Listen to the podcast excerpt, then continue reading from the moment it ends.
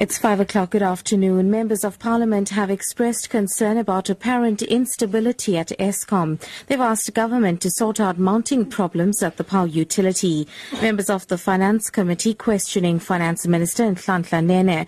They also raised concerns about what impact instability at the South African Revenue Services is having on its ability to collect revenue. I can tell you that we have a solid institution it's not an, a, collection of individuals like a forest, which is a collection of trees.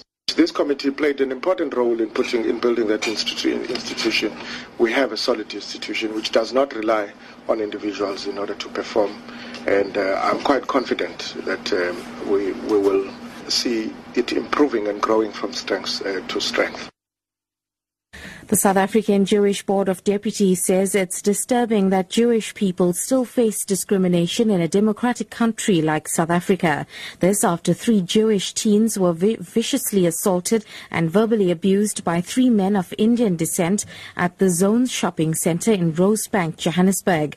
The men accused the teens of killing innocent children, presumably in the Middle East. The board's David Saks. We were shocked and appalled that such a thing should happen in our country. One of the wonderful things about South Africa up till now has been that Jewish people can walk openly in the streets, in the shopping malls, anywhere, visibly identifying as Jews and feel safe doing so. And the fact that three of our community, young community members have been victimized because of their Jewish identities is very disturbing and very sad.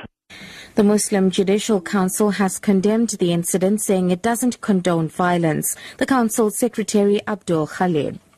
The Muslim Judicial Council condemns all forms of violent attack on any innocent person. There is no justification for a person to be violent against another citizen in our country. We have laws and regulations. Rescue teams have told several news agencies there were no survivors after an Airbus, Airbus passenger jet crashed in the French Alps. German airline Lufthansa says it's too early to say what caused the plane operated by subsidiary Germanwings to crash. The Airbus carrying 148 people was on its way from Barcelona to Dusseldorf. Airline authorities say at least 45 of the passengers were Spanish.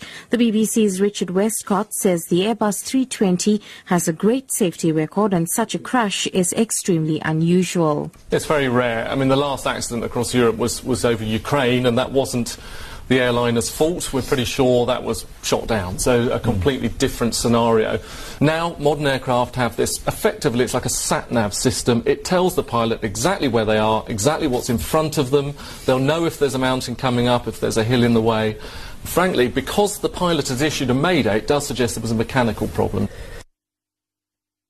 And finally, the Treatment Action Campaign has condemned the high transmission rate of tuberculosis in prisons and in poor communities.